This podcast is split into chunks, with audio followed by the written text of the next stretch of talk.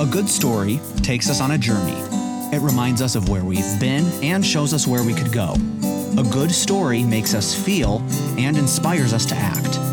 Welcome to the Good Story Podcast, where everyday stories that make you laugh, cry, or feel slightly uncomfortable will leave you inspired as Kirsten King tells true stories and teaches truth.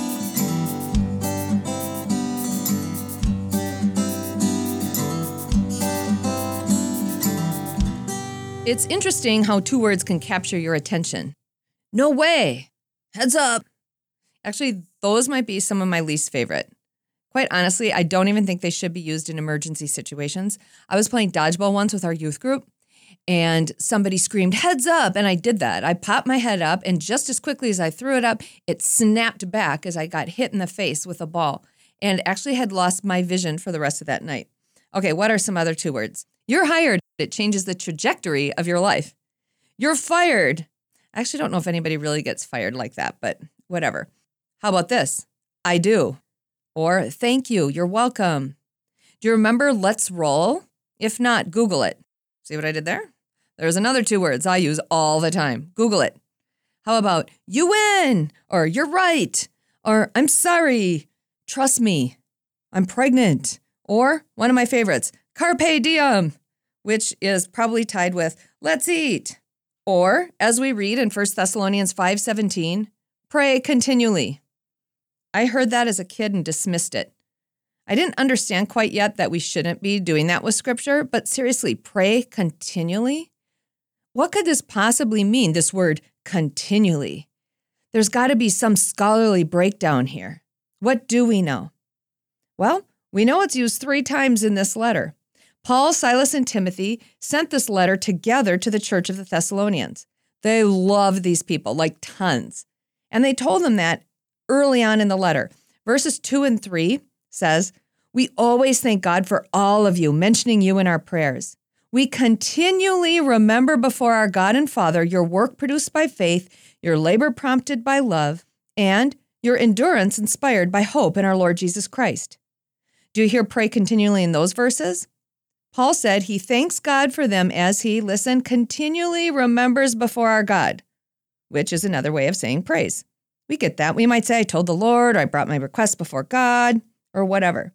Anyway, here Paul says he continually prays with thanksgiving when he remembers the Thessalonians and their faith inspired, hopefully motivated acts of love. Next, in chapter 2, verse 13, he says, We also thank God continually because when you received the word of God, which you heard from us, you accepted it not as the word of men, but as it actually is, the word of God, which is at work in you who believe.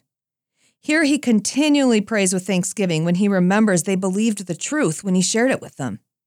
So, what is it? Is he continually thanking God for their faith inspired, hopefully motivated acts of love? Or is he continually thanking God for their belief in the truth? Can you continually do two things? I remember thinking along these lines when I was a kid and we'd sing that song, The Greatest Thing in All My Life. Do you remember that one? The greatest thing in all my life is loving you. And we sing that, The greatest thing in all my life is loving you. And then verse two, the greatest thing in all my life is serving you. What? And then verse three, the greatest thing in all my life is knowing you. And I thought, what on earth? It cannot be all these things. Hello, greatest. What's the deal? Am I loving, serving, or knowing? Which is the greatest? And how is everyone else okay with singing this? Which brings me back to my original two word statement and the final time that Paul uses this word in this letter pray continually. That's the whole verse. Is this possible? The Greek word used here is adialeptos, which means incessantly, without intermission. Well, looks like continually means continually. So, what does that mean for my everyday life? How can I ask for directions when I'm lost? How can I have conversations with my friend? What's the deal? We live in relationship with God, and all we do and how we live is an extended conversation with Him. I remember years ago living through a stretch of gray, cold winter days. I don't normally struggle in the winter season. I actually love snow, but apparently I also love sun more than I knew. Anyway, it had been gray for weeks and I was sick of it. I woke up and knew I had got to get out of my house or I would never get out of my slump. The two older kids were in school, so I took my four year old daughter Greta, threw her in her car seat, and strapped two year old Tim in as well. And we started running errands. We got the car washed first, which was stupid. But anyway, we did. We got the car washed first, we went to the grocery store for a little bit. We went to the bank. We dropped off some stuff at the library. We went to the post office and then we started heading home. And then it happened. As I was heading east at this four way stop, the post office was on my right, the hospital was on my left, the sky broke, and the sun burst through in all its glory. And it was like a switch flipped in my brain. And I shouted, Oh, thank you, God. Thank you, Jesus. Thank you for creating the sun and the warmth. Thank you for this very moment. I feel like I'm going to remember forever.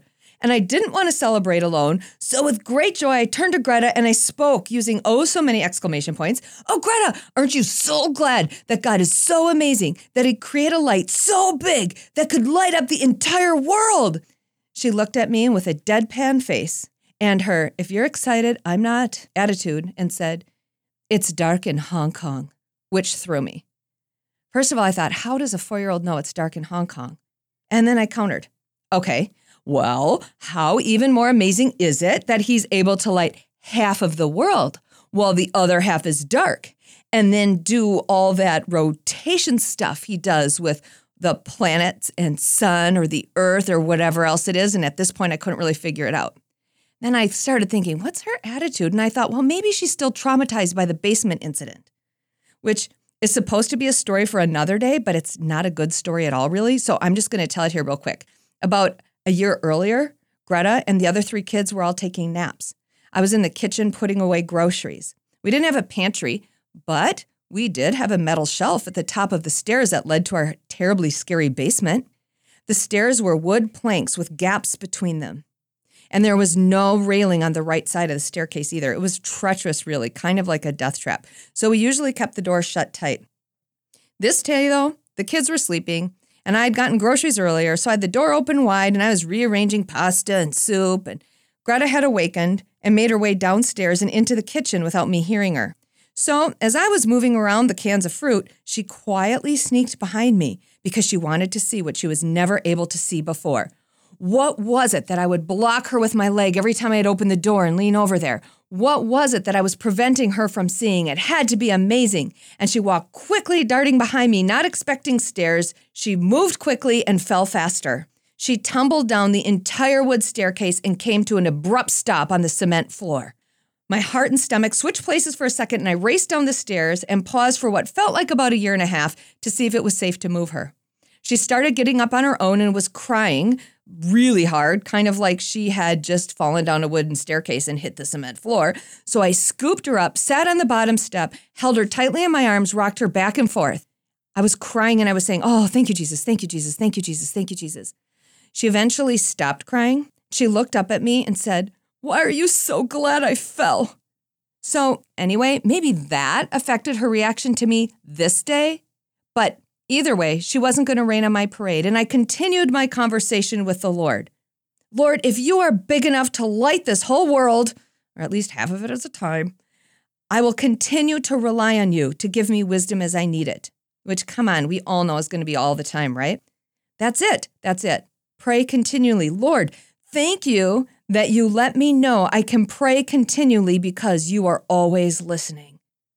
Thank you that you invite us to talk with you all the time, not with meaningless repetitions or churchy words that we barely understand, but with our everyday words in the midst of our everyday lives. Thank you, Lord, that you can show each one of us a good story in the midst of what seems to be a stretch of dark and dreary days. Oh, Lord, help me. Help me to continually ask you for wisdom when I'm at a loss. Prompt me to continually thank you for the sun in the winter and the breeze of spring. Prompt me, Lord, to thank you for sparing those I love from great harm when I can't protect them. Lord, please continue to show me truth in your word that I must not ignore just because it's hard for me to understand.